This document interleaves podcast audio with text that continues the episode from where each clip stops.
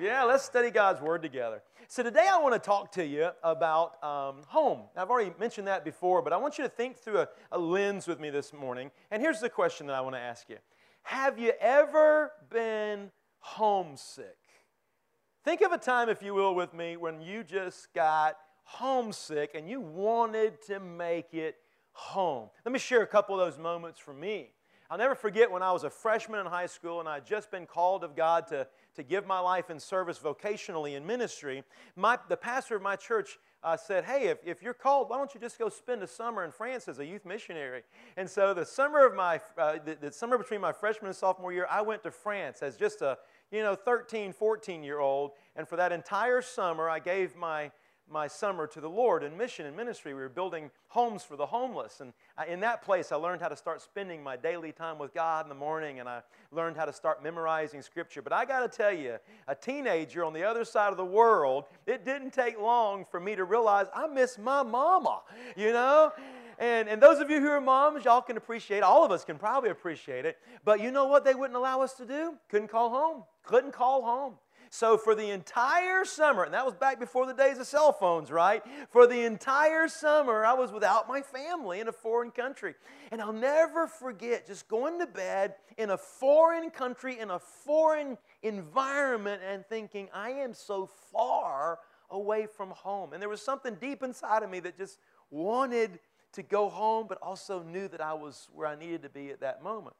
There was there was been some other moments where I, I got homesick. You know, I remember being off to college and, and being homesick. Sometimes you just you just you, you, you want to be with your family and you know you just you're not with them and something inside you just is aching to be with your family now i don't know if you've ever experienced this kind of homesick but i've also had homesick where i was sick of my family you ever been there before now i remember one time took my family off and we went off to christmas and, um, and, and we were there with my family. I'm from Augusta, Georgia. We were there with my family, and then it snowed, and we were stuck with my family. And, um, and Christmas seemed to last far more than a day, and it seemed like it was going into weeks. And I remember thinking to myself, I'm ready to get home. You know what I mean? I was so ready to get home. And sometimes we can have our own kind of homesick of family. Hey, how about you? I want to invite you for just a minute to think about a time where you were homesick, and I want to invite you maybe just to turn to your neighbor and tell them that time for a second, all right? Think back to a moment where you got homesick. Take just a minute, share that story, quick story, about how you might have got homesick one time. You know, one time Jesus was teaching, and um, Jesus sometimes spoke in different ways and he taught in different ways, but one of the things we believe is that Jesus was a master teacher. Jesus knew the kingdom of God. And one of the things that Jesus was trying to help people like you and me do or understand what the kingdom of God is really about.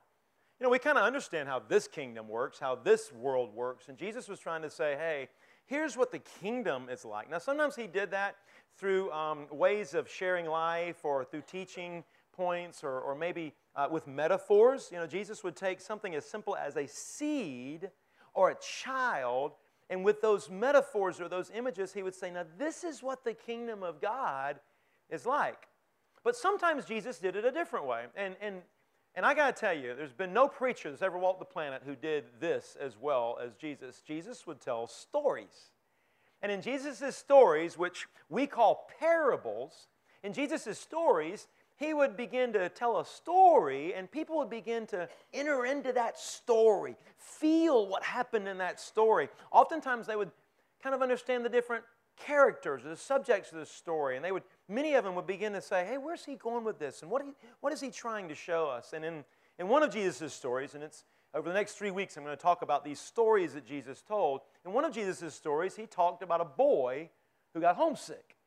Now, this story out of all the stories that Jesus told, this has become one of the most popular of all the stories.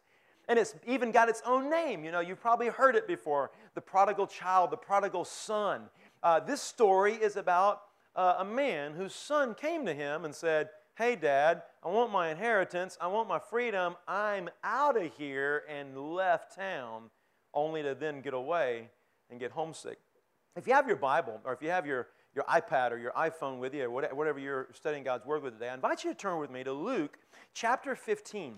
And before we read the scripture this morning, I just want to point out something I think is very interesting and maybe even be more fodder for you to want to study God's Word this week. In Luke chapter 15, if you open up your Bible there, you'll notice that there are actually three stories there. Three stories, and they're all quite similar. In every one of the stories, somebody has lost something. So, in the first story, Jesus said, Hey, there was a shepherd. He had a hundred sheep and he lost one. Maybe you'd read about that story. In the second story, Jesus said, There was a woman and she had 10 coins and she lost one. Maybe you want to read that story. And the one we're going to study this morning, there was, there was a father who had two sons and he lost one because that son said he wanted to go away. And one of the beautiful things about Luke chapter 14, I'm sorry, Luke chapter 15, is that in those three stories, Jesus is trying to help people understand, people like you, people like me. He's trying to help them understand, crazy enough, this might sound weird to some of you, that God has some lost things out there and that God's searching for some lost things. We know those things to be God's people, but if you read those three different stories, you'll see kind of how God thinks about his lost things and what happens when some of his lost things are found. We're going to study one of those stories today. So Jesus began in this third story, Luke chapter 15. And as he told this story, these are the words he said. Now, there was a man who had two sons. The younger one said to his father, Father, give me my share of the estate. And so he divided his property between them. And not long after that, the younger son got together all he had and he set off for a distant country. And there he squandered his wealth in wild living. After he had spent everything, you might want to underline that in your notes. After he had spent everything, there was a severe famine in that whole country. And he began to be in need.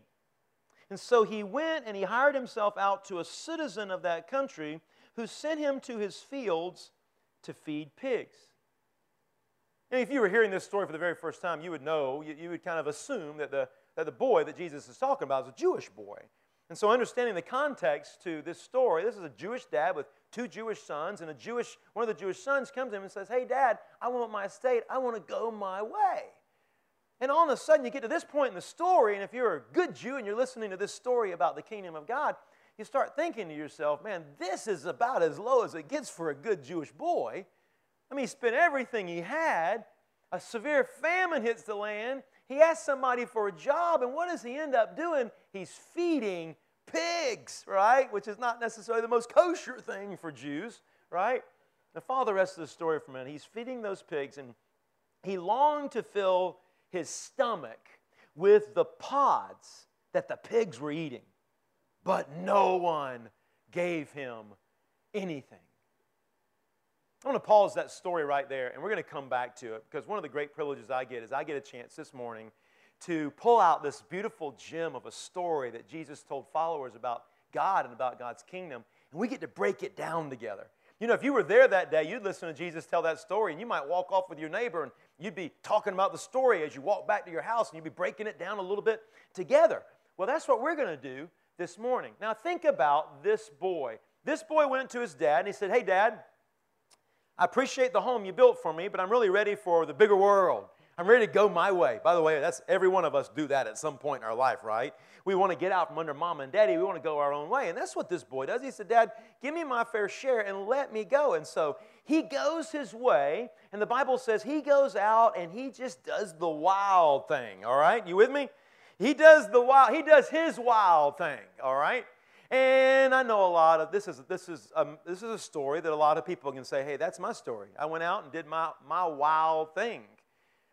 And he got so far away from who his dad was and who his family was and what his home life was like. He got so far away from the way he had lived originally that all of a sudden life broke down for him. He was so far away from home, and maybe more importantly, his home was so far away from him and his spirit.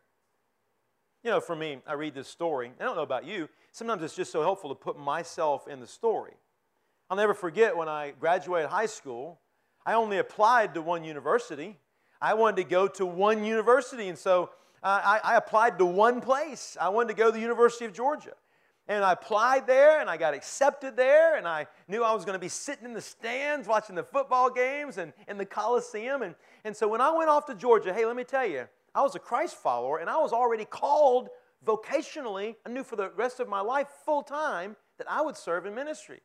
And so I sat down as a high school senior and I, I wrote down on a piece of paper no, this is uh, so foolish. But I wrote down on a piece of paper, I wrote down, I wrote down, now this is what I'm going to do. And I just started writing down the things I was, I'm only going to date these kind of girls, and I'm going to, you know, and I, I, had my plan, right? And, I, and, and, part of my plan was so good. I mean, I, I was praying about asking God to give me some strong Christian friends, and I was praying about the kind of people I would hang out with. I was praying about how I would give myself to my academic success. I had a piece of paper, and I had my plan, you know? And then I went off to Georgia. Yeah, Athens. Athens. Now, there are some godly things that happen in Athens, but not everything that. Yes, it is, George. Somebody's shaking their head. No, there's not. Yeah, there really are some godly things that happen in Athens, Georgia. But I'll tell you, I moved into my dorm right there on Baxter, Lipscomb. Eh, Lipscomb was the name of my dorm. I moved in, and I'll never forget the first four weeks of school. I, I, day in, day, I would get up and I'd get my Bible and I'd read my Bible every morning, get on my knees next to my bed, I'd pray, I'd go to my classes. For the first four weeks of school, I didn't meet what I could tell was one Christ follower. I didn't get invited to any Bible studies. I went to the BSU, I went to the Wesley Foundation, and I didn't, I just, I just felt so distant. I felt like everybody already had their friends. I felt like I didn't have a place. And I felt like the only invitations to friendship that I was getting were invitations to keg parties and go over here and to do that. And, and you know what I did? Not like this kid. This kid in this story, he said, Hey, Dad, I appreciate you, but I don't appreciate you. I'm out of here. For this kid right here, I didn't even realize it, but I moved into, you've heard me talk about this before. I moved into what I call the drift. And I just began to drift away from every way that I'd been raised, from everything I knew about faith, I began to drift away from all the things I had written down that I was going to do. I just began to drift. And, and what started out like white hot passion in, on my knees with my Bible just kind of got cold. And I just, I just remember further and further away, start dating somebody I shouldn't start dating, further and further away. And I just, guys, I didn't even realize it, but not like this guy. I ended up doing the wild thing. I ended up doing my own wild thing. Now, my wild thing might not look like your wild thing, but here's what you need to know about any of our wild things.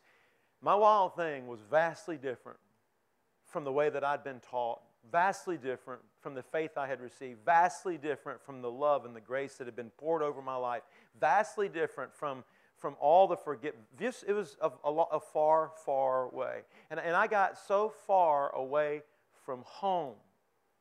You know what I mean? I was in Athens, still living in the same dorm. I got so, so far away from God, God, that God had to get my attention. By the way, did you know that? Did you know that? Uh, get your pen. Why don't you write down? This is the first thing I want to share with you today. God is always working behind the scenes to get our attention. he, he doesn't ever look at you or me and go, you know, I'm just going to let that one go. I'm not going to worry about them. I'll let them do their thing. That's not the way our God is. If he has a hundred sheep, he cares about every one of the hundred sheep. If he has ten coins, he cares about every one of the ten coins. If he has two boys, he cares about them both. And he's not willing to let one go and say, I'm just going to let them go do their thing. I'm going to give up on that one. Here's what God does God always is working behind the scenes to get our attention. Are you serious, Stephen? Absolutely. Even when I'm going my way? Absolutely. Even when I'm on the drift? Absolutely. God knows who you are. He knows your name. He knows the purposes He made you. He knows your destiny. And more than that, He knows your heart. He knows your heart. And when you're pulling away and when you're distancing, he, He's not like He's not aware. He knows he knows the very place where you are today. I'm not talking about the chair. I'm not talking about the city. I'm talking about the place of your soul. He knows that today. He's that big of a God. He's that good of a God. And you may not even realize it, but He's been working behind the scenes to get your attention all of your life. And this is the way your life will always be. All of your life, God will be working behind the scenes to get your attention. And some of you guys are here today because somebody said, Hey, would you come and go with me to church? We're having a grand opening. You said, All right, yeah, sure. Yeah, you got cake, food? Yeah, I'm there. Okay. And you came, and, you, and guess what? God's getting your attention today. Some of you guys, uh, you might have got a little card in the mail. How cool is that, right? You might have got a card in the mail in your post office box said, Hey, United Methodist Church having a grand opening here? That sounds kind of cool. Maybe I was raised in a Methodist church, or maybe I'd just like to go see a new church, and maybe that was one of the, and you didn't even realize it. You didn't even realize it, but God was working behind the scenes to get your attention, and that's why you're sitting here today. Let me tell you, every one of us in this place today, God works behind the scenes to get your attention. Now, here's one of the things I've noticed He does it a thousand different ways, the way He gets our attention. You ever been riding down the road before and you're just doing your thing and all of a sudden the song came on the radio? And all of a sudden God, you know, and all of a sudden God came on the radar for you and all of a sudden He got your attention? This is the, the God, God can use anything He wants at any time in the world, in any way to get your attention. It can be a sign, billboard, driving down the road. It can be a friend who puts his finger in your chest. We'll talk about that in a few minutes and says, Hey, what are you doing with your life? God can use a thousand different ways to get our attention. As a freshman at the University of Georgia, I'll never forget, I was uh, I'd, I'd followed a lot of Christian music. I was living so far in those first few months away from God. And I'll never forget, I was with a bunch of friends. I was with a bunch of my friends. We were just doing friend stuff. We were actually going out to eat together. And I got in the back seat of somebody's car and they put on a song, and it was a song that had drawn me so close to God. The opening of the song was not even like a guitar strum or not like a piano, it was a singular bell. And they rung, they had a bell rung, and I was sitting in the back seat, and it was as if God said, Hey, when you coming home? When you, and I can't tell you, I just broke down I broke down. I mean, they were like, what is going on with Stephen? You know, and I mean, just tears. And I was like, I knew I was far away from my home. I knew I was far away from God. And all of a sudden, it was like, my daddy said, Tom, you made it home, boy. And I said, I got to get out of this car. And I just got out of the car and I just, I just went, went to a local church, opened up the doors, walked straight into the altar, fell on my knees, and talked to God, cried out to God for hours. See, with a bell, a song, a sign, a friend. God can get your attention anyway. You got your pen. I want to tell you three, three ways I've noticed. And by the way, this is kind of this boy's story we're going to study today. Three ways, kind of categorically, that I know God gets our attention sometimes. And the first one is this write this one down. When God's working behind the scenes, sometimes He will allow a crisis to come into your life that will actually get your attention that otherwise you wouldn't give Him your attention. Now, have you ever noticed sometimes that when life is going really well, then you don't really, sometimes you don't listen to God nearly as much or you don't pray as much? But sometimes God allows a crisis to come into your life. He doesn't cause the crisis. He doesn't say, hey, how about this one, you know, a tornado. That's not the way God works, okay? But what God does do is sometimes He will allow a crisis to come into your life and into my life and all of a sudden it, it makes you realize that you, you aren't quite in control like you thought you were. You know, for this boy, he, he, he evidently didn't do the math, right? I mean, he was spending and spending and spending, and then finally reached back into his back pocket or wherever, you know, his robe, and, and, and he pulled out whatever his wallet looked like. He said, I'm broke, you know? And all of a sudden, no more money. You know, dad ain't sending a check either, and there ain't no way to wire money, you know. I mean, he is broke, and all of a sudden he doesn't have food.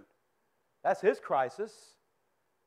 I wonder, I wonder what kind of crisis. Just think over your life for a minute. Some of you guys are going to think about things that have happened to you where God was trying to get your attention, and you go, man, did he get my attention with that thing? And others of us might think about crises that are going on in our life right now and, and I would invite you to say, God, are you trying to get my attention by what's going on in my world right now? Listen, as a pastor, I see it all the time. I see breakups in relationships. I see boyfriends and girlfriends, and all of a sudden those crises happen, and they and, and hearts are vulnerable. And, and are those people, those girls and boys, are, are those young men, young women, are they even open to the fact that maybe God's doing something right now that's bigger than that little relationship? Maybe He's trying to get their attention. I see people lose jobs or change jobs. I see people go through hardship and in those kind of crises.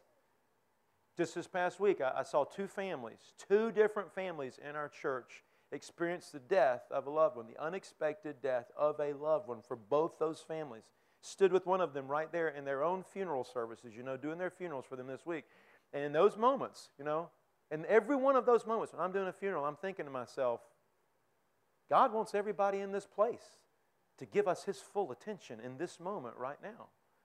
You know, there's all kind of crises that are going to happen in your life. You're going to, you're going to fail. You're going to have you're going to experience failure. It might be failure in your school. It might be failure in your job. It might be failure in a relationship. There's all kind of crises that are going to come into your life.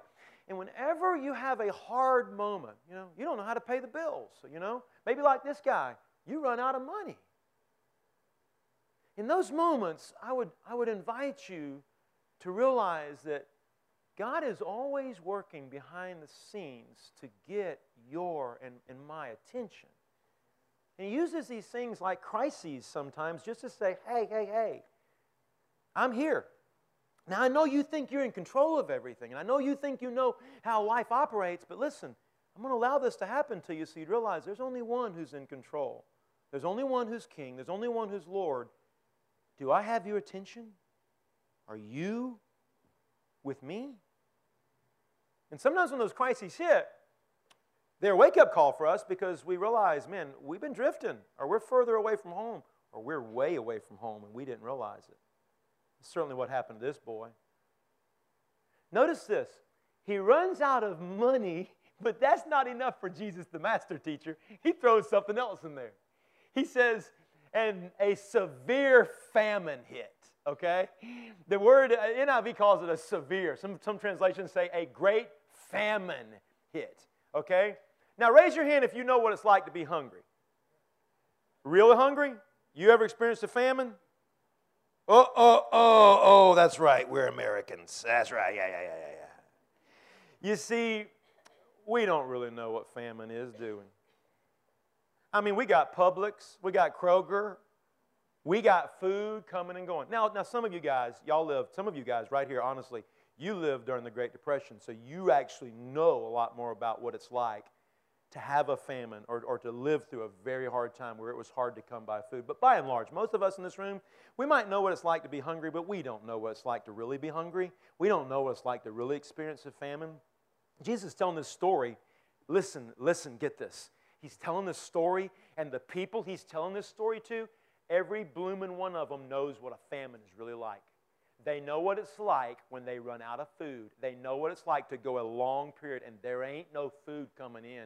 And, and you know what? Red Cross ain't going to ship a helicopter in and drop food over our village. They know what, and when they hear Jesus say, This boy ran out of money and then a famine hit, they know what Jesus means in this moment. Now, let me, in their, when a famine hit in that society, just like a famine would hit in Africa, when a true famine hits and the ground won't produce and food ain't coming that way, let me tell you, life's going to get bad. Crime rates are going to rise, people are going to get killed, theft's going to start happening. It's going, life's going to get bad. And that's what happened to this boy. Another way, write, write this down. Another way that God gets our attention is, is to what some folks might call um, let's, let's skip one. Let's do catastrophe. Catastrophe. A severe famine. Catastrophe. Now, Stephen, what does that look like? A catastrophe. A catastrophe is when you got a crisis, and a crisis is a, is a rough moment. Is, is, you know, two wheels off the road, and, and life's kind of bumping along, you know, and what's happening here? And, and God's getting your attention. But a catastrophe is four wheels off the road. The car is in the ditch and trees are flying by. You know, that's what a catastrophe looks like, okay? A catastrophe is a bankruptcy. A catastrophe is a divorce and life is crumbling around your ankles. A catastrophe is when you, you, you, you start to lose hope. You don't know what's happening.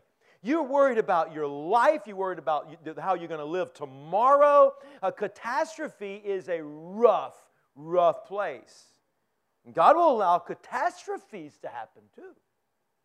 God will allow all of a sudden everything that is you have controlled in your little world to come crumbling down. I like to think of it this way. You ever seen those houses that are built on stilts? You ever seen them at the beach? There are moments in life where God allows Satan and the evil forces and the wicked forces of a fallen world to come right up to our beautiful little house on stilts and then say, I'm knocking out the bottom of it. And all of a sudden, everything that holds up your nice little world is falling down. Some of you guys in this room, you have, you have really experienced a catastrophe. Your loss has been great. And in some of our worlds, it was that moment that God got your attention. But for some of us, we still don't realize that's how God's trying to get our attention. For this boy, when a severe famine hit, he had been a pretty well off boy, and he had a pretty good inheritance. Now he'd spent everything he had, and now he didn't have anything to eat. He didn't have anything to do, right? And then all of a sudden, he finds himself getting a little job feeding pigs. And he's looking at the food that the pigs are eating, the pods the pigs are eating. And he's thinking to himself, that looks good to me. I'm so hungry. Write this one down. Another way that I've noticed that God sometimes come in, comes in and gets our attention is through what what I would call confrontation. Confrontation is when we are just uh, kind of eyeball to eyeball with a reality that we are in a broken place, that we need fixing, that we need help. And this moment where this boy's looking at pig slop, that's what he's looking at. He's looking at pig, nasty food, and he's saying to himself, That looks good to me. This is a moment, a, a, a reality check for him.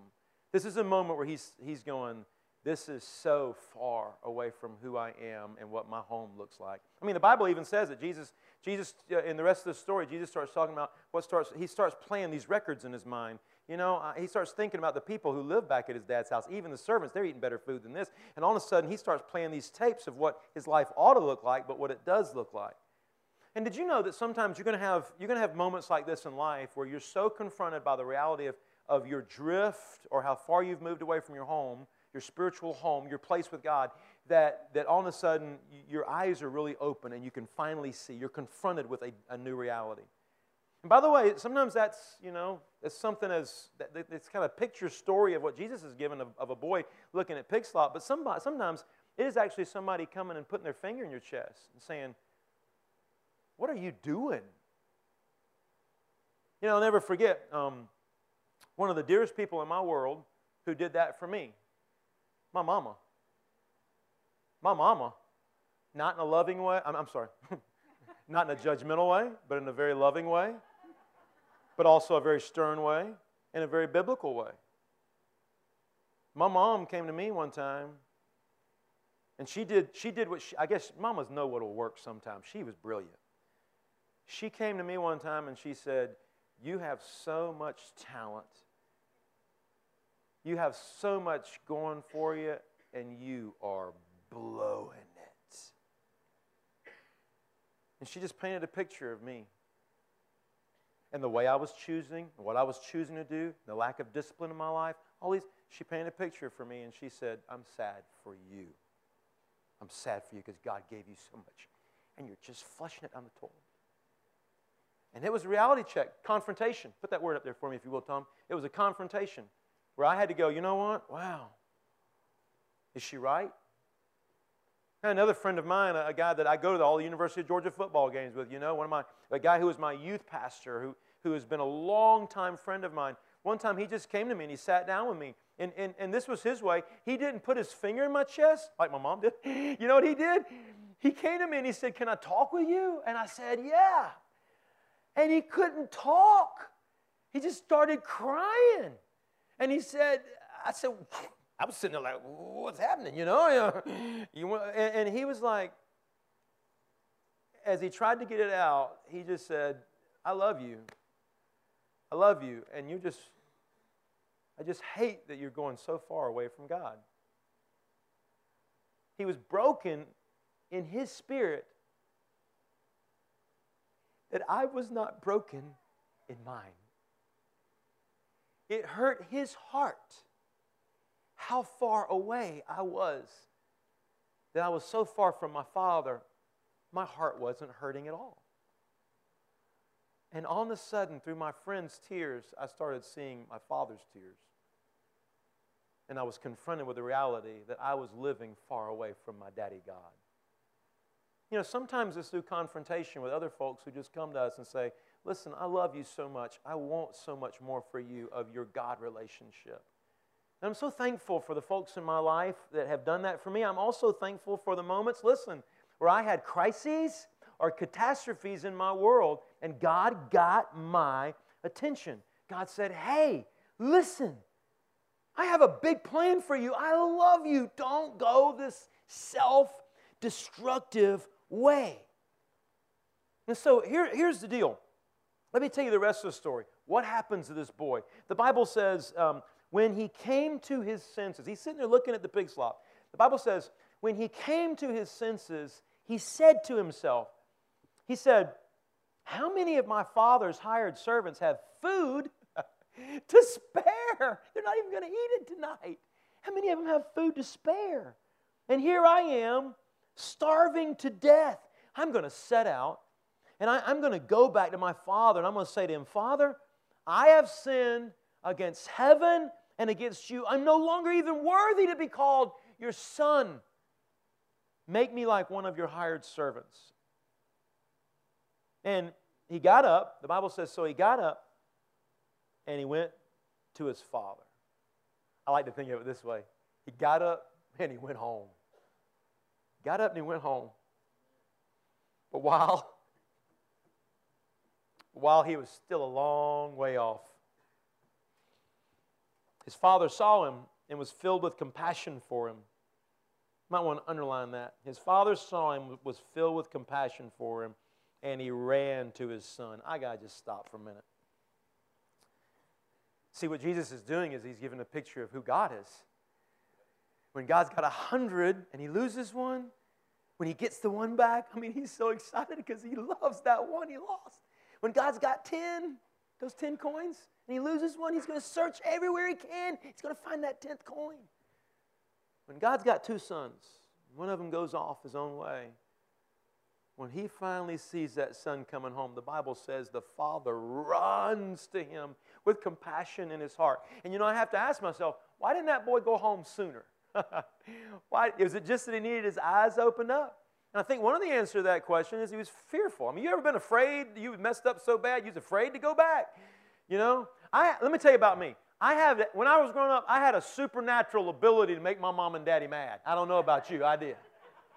And, and let me tell I mean, I, I just was talented at it. I could make my mom and daddy so mad at me. And they would say things all the time that probably your mamas and daddies never actually had to say, right? I mean, they would say things like, um, if I've told you once, You mean your parents said that too? They would say, you know, I remember my mama saying, if Joe goes and jumps off a bridge, your mamas and daddies said that too. How about this one? This is my mama's favorite. You just wait till you're. Whoa, we're there. That's all of us, ain't it? Evidently, all of us had a supernatural ability to make our mamas and daddies mad, right? My favorite of all time. I brought you into the world. That's right. So, if all of us made our mamas and daddies mad, then we all know what it's like to be afraid to go home to mama and daddy, right? And so I bet that boy, as he's sitting there and he said, You know what? I'm going to go home. I'm not worthy to be called a son. I've sinned against my dad. He's afraid, right? And as he starts walking, I'm, I'm, sure he had his head down. I'm sure he was, I, he didn't know how his dad was going to respond. He didn't know what would happen. I'm sure he had fear in his, in his heart. But not only that, not only fear, I bet another thing going on inside that boy was I bet he was ashamed. I mean, when you, the Bible says he squandered what his daddy gave to him. His daddy gave him a rich inheritance, and it was gone. He wasted it all. And we, and, I, and probably some of us in this room, you know what it's like for your mom and daddy to give you something. You wasted it. You, you squandered it. And so I bet not only is he going back with fear and how daddy's going to respond, he's also going back with a lot of shame that I, I blew what my daddy gave me. I, I'm not worthy to be called his son. And what does the dad do? Jesus gives us this picture of a, of a father who runs after him and he, with compassion. I love that word. Compassion. He grabs a hold of his son. And read the rest of the story. It's a beautiful story because the son does exactly what he planned to do, right? I mean, he had a plan. He had a little speech plan. And he does his whole speech. Father doesn't even pay attention. The, the Bible says the, the dad he saw him and he was filled with compassion for him. He ran to his son. He threw his arms around him and he kissed him. And the son said to him, Father, Daddy, I have sinned against heaven, against you. I'm no longer worthy to be called your son. And the father doesn't even respond to him. He says, he says to his servants, Quick, bring the best robe and put it on him. Put a ring on his finger, put sandals on his feet. The boy probably wasn't wearing nothing. He says, Bring the fatted calf and kill it. Let's have a feast. Let's celebrate, for this son of mine was dead and is alive again. He was lost and he's found. And they began to celebrate. It's the picture of some kid that was in the drift and he came home. It's the picture of somebody who was far away from God and he finally came home. And what did he come home to? Not a God who was mad, not a daddy who was ashamed. And if, listen, you're in church today to listen to the words of Jesus, not this teacher, okay? You, you're here today to listen to the words of Jesus. Brenna, let me tell you about your, your daddy God for a minute, okay? No matter how far you ever run away from him, listen to me, girl. No matter how far you ever run away from him, when you come back home to him, he will always love you. He's not mad at you. He's not ashamed of you. No matter what you do, he will always love you. That's who he is. You know, we're here today to worship a God who's not mad at us. He's not ashamed of us. He just wants us to come home. And whenever we start to drift away, He just wants, He likes having us home with Him, right? How cool is that? But that boy had to come to his senses. Just real quickly, one of the reasons that we started this church here in Henry County is because we know that God is trying all different ways to work behind all the scenes to get people's attention. And one of the ways He does that is through churches like ours. And you know what we try to do around here all the time? Listen, this is not, you don't have to be here long to figure this one out. This church ain't about power. Hallelujah. This church ain't about politics. Ain't nobody playing politics around this place. This church ain't about prestige. I mean, you can come to this church wear a tank top and shorts. I mean, it's not about that stuff. This church we, there's kind of one, one, one high thing that we've said we're all about when it comes to leadership, and that word is authenticity. We're going to be real. And as far as the ministry we do, with the, the number one thing we said our, our core value is God's word because God's word teaches us true life. It teaches us the way God goes. And we started this church, listen, we started this church so that folks who were far off from home could learn that there's a God who loves them so much that they could be forgiven and washed clean. He's not mad at them, he's not ashamed of them. That's why we started this church. And this church exists to be a home for people where they can come back. Just come on back to God. Come on back. And in this church, like praise the Lord, so many other great churches here in Henry County. We've got some phenomenal, healthy, life giving churches here in Henry County. This church is here to help give comfort, to help give encouragement, strength, and knowledge around God's Word, to grow children, to grow youth, to grow adults to be like Jesus. And it's here, listen, maybe, maybe this is hugely important for us. It's here for when we mess up, and we, every one of us, we will, we talked about this last week, we will sin, we will make mistakes. It's here for us to come back, bow a bended knee, and say, Daddy, I'm coming home again. Wash me, Wash me. And you know what God does every time? Every time we come back home to Him, every time He celebrates. Every time He says, put the best robe on Him, put the sandals on His feet, put the ring on his, on his or her finger. my lost son is now found again. Isn't that cool to know? Listen, I, I just want to tell you, as your pastor, you will never hear me talk bad about the local church. You'll never hear, sometimes I'm critical of clergy. Sometimes I'm critical of, of, of people in my own profession who have hurt other people. And, and listen, I'm always going to be that way. Because clergy, the Bible talks about overseers and shepherds of the church, and the bar is high. We have a lot to be held to account for in how we lead people for Jesus Christ. But you will never hear me be critical of a local church because I love all kinds of churches. I've, I've served large churches and I've served, I remember my first church I was ever given, 42 people, Clay, that first Sunday. I'd never been in a church that small. For 42 people, I was like, hey, we all know each other. You know, this is kind of cool. I love all kinds of churches. I preached at Kwanglim United Methodist Church in, in Seoul, Korea. A church that's got 157,000 people. And, I, and, I, and I love, right across the street was Yoido Full Gospel Church, 850,000 people in that church. I love the big church and I love the small church. I mean, we got churches with 10 people in them. And, I, and you know what? When those 10 people go to that church, that's home for them. Hallelujah. That's their spiritual home. That's where they connect in with God. I love all kinds of churches. I love the, I love the old kind of Coptic churches that are all into the religious iconography and you know and all those images. That's cool. Hallelujah. That helps you connect in with God. That's really awesome. And yet, I love the Pentecostal churches that have the church van going down the road and, and they got to put fire, fire, fire three times in their name. I mean, you know, it's like, hallelujah. Yeah, go Holy Spirit. I mean, I'm all about that too. But here's the deal there is no reason for everybody to ever speak ill of a local church because the, the local church, everywhere, every time you pass a local church, you're passing by a little homestead where people can come home to God. You hear me? That's what it's about. You can give the Lord a hand clap of praise. That's what God's doing in the local churches. And, and that's why the local, the local church, not the Jason, Patrick, not the federal government, right? Y'all worked for the federal, not the federal government. The federal government is not the hope of the world. It's not.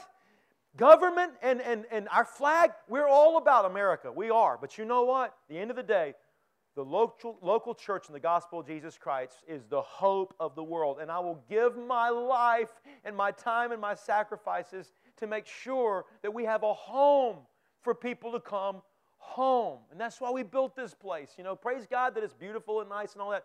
At the end of the day, it's just a place, just a home. And every home looks different. Some of them are mansions, some of them are shacks. Every home looks different. Large churches, small churches, Pentecostal churches, you know, frozen chosen, it don't matter. It don't matter, right? What every one of those churches are, are is a place for people to come home to God. Well, you know, you're sitting in this one today, and sometimes people come to Harvest Point and they go, This really is a United Methodist Church? And we're like, Yeah, it's kind of different. You know, it ain't your grandma's United Methodist Church, that's for sure. You know, and we got contemporary music, and sometimes you'll see a drama here, you know, and dance, and we're a different kind of Methodist church, and we got technology and all that. You know what? Listen, we got drums. okay, but, uh, but here's what you need to know about, uh, about the church. The church, if it was the place today, where God was getting your attention and God was saying, Come home. Here's the big question that I want to close with What would it take for you to come to your senses? And you know, maybe one of the most important questions you'll ever be asked in your life is that question What's it going to take for you to come to your senses and come back to God? Listen, I hope you have spiritual ears because the next five minutes might be the most important five minutes of somebody's life in this room. God is always working behind the scenes to get your attention. And some of us in this place, you know today, you know today you're far from home. You know you've drifted. You know you've gone a long, long, long ways away. And you're here today to hear a very simple message spoken thousands of years ago by a Jewish rabbi who was the Son of God. To say, you know what the kingdom's like? You want to get a picture of who your daddy God is? If you take a step towards him, he will run to you. James 4 8. You take a step, He will run towards you. He's not mad at you, He's not ashamed of you. He just wants you to come home. And today would be maybe the most important day where you'd say, you know what? Jesus, I'm coming home. And you take the first step. The first step. It's okay if you have your head bowed and you're, and you're a little ashamed, you're a little fearful. It's okay. You just take a first step. And you say, Today I'm going home. I'm going home. And you know, for some of us in this room, you remember a moment where you went home. You remember a moment where your dad put the robe on you and, and he forgave you of what you did. You remember that moment where you say, you know what? That was the day I really became a son or a daughter of the king. That was the day I gave my life to Christ. But you're sitting in a church today, and it might have been 10 years or 20 years or three months ago, and yet you still, you, now you're far away from God again. You know, you want religious lingo or, or church lingo. Sometimes people call, they call it, you know, backslidden. Maybe you've heard that before. You know, you, you, you, you were with home and then you found a way to leave home again. Some people do that over and over again with God. They, they, they come back home and they leave again. They come back home and they leave again. But here's another religious lingo, and it's a more important lingo than that other one that I never use, that backslidden thing. Here, here's a better lingo. There are folks all the time who say, you know what? I know what it's like to be home. I know what it's like to go away from home and to come back again. I've done it a lot. I'm going home again. And they call it rededicating their life to Jesus Christ. I'm coming home again. Today, I'm remembering I'm remembering that's my home. I'm going home. And if you were here today and you said, Stephen, how can I go home? I'd tell you three things, and I'm going to make them very brief. I'm going to throw up on the screen. You're welcome to write them down, or you don't even have to write them down. You can just listen to them. The first step for going home like that boy is you admit that you have a need. And you say, you know what? I, what I've been doing ain't right, and I've been thinking I was in control of everything, all the goings on. You know, I have a need and there's something going on at my daddy's house and in my home, my spiritual home, where there's food there and there's rest there and there's love there and there's comfort, and I need that, and you admit you have a need. I like to put it this way you admit that there is a king and it ain't you, okay? You say, you know what? There's a king, there's a Lord, there's a Savior, there's a Messiah, and I ain't him. Step number one, you going home today, is you saying, you know what? I admit that I have a need that I can't meet that need. St. Augustine said it this way listen, one of the great saints of the church said it this way There is a God shaped hole in every one of us that can only be filled by Him. And what Augustine was saying was there is a need deep inside of every one of us that can only be filled by a loving Heavenly Father. Will you admit that need and say, I'm going home? because there's a place in my heart that only God can fill. That's step number one. You know, step number two is, is what I call surrender. And it's what any Christ follower will, will do. They'll, they'll surrender. They'll, I, love, I love the image of, of, of when a robber comes in. Uh, it's a bad image. He comes in and, and, and, he, and he says, Stick him up. And you, what do you do? You go, whoop, whoop. You know, you raise up your hands, right? You raise up your hands. Raising of hands is just a universal symbol of surrender, right? Surrender. In our culture, it's, it's gotten to be way more than that. But at, in this, what I want you to get in the spiritual sense is this it's a surrender. And if you want to know the second step to going back, it's just saying, I'm going to surrender control. I'm going to surrender to control to a God who has a grand purpose for my life. Surrender control. It's simple, by the way, to surrender control to God. Did you know that? Did you know that children do this? Little nine and 10 year olds do this. They say, God, I love you. I give you my life. And that's a beautiful thing. And it doesn't have to be complicated for you to surrender and say, I give you my life. Here's the third one. Just a third one. Tell somebody. Tell somebody. You know what I've learned in my life? I've learned that lasting change only happens in my life when, normally when I tell somebody about what, what, that, what has happened in my life. And you really want to see change in your life? You really want to be home with God, you really want to see yourself back in God's house, then you say, okay, you, you go tell somebody what God's done in your life. You go open your mouth up and you say, listen, I came back home. When you do that, lasting change happens. Wow, I've, I've probably preached too long today, but I want to pray a prayer. I want to pray a prayer, and I just want to invite if, if anybody here today, and you've, you felt the whisper of God calling you home, and you want to come home today, you want to give God your life, I'm, I'm going to give you that opportunity. And I'm also going to give you that opportunity if you've been home and you know what it's like to live in the house of God, and yet you've drifted, and it's time for you to rededicate your life, I'm going to give you that opportunity too. So, would you just bow your heads for a minute?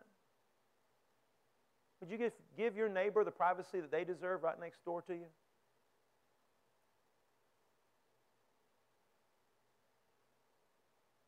If you're homesick, if you've wandered away from God's house, and if you want to come home today, if you want God to wash you and cleanse you of your sin, and you just want to come back into your Father's house, and you want to say, God, I'm sorry. I want, I want to be back in your home again. Would you wash me clean and bring me into your home? Would you just raise up your hand if that's you? Wow, thank you, thank you. Good gracious, all over this place.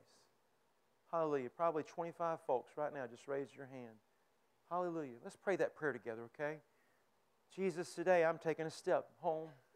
I want to admit that I have a need that only you can fill. I just want to ask you, would you start running towards me right now, even as I'm walking towards you?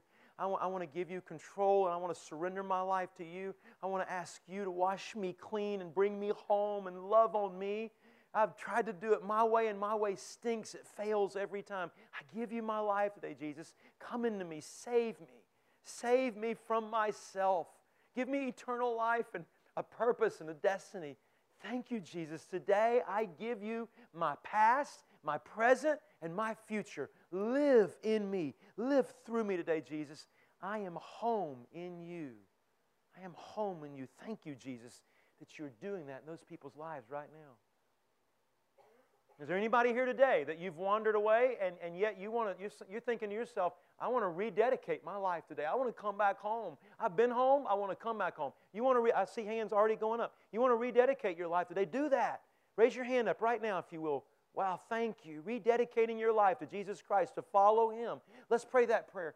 Jesus, today, I know what it's like to walk close to you, and I know what it's like to get away from you. Today, I am committing myself, I'm dedicating myself back to being walking beside you, trying to pray daily, walk with you daily, live for you daily.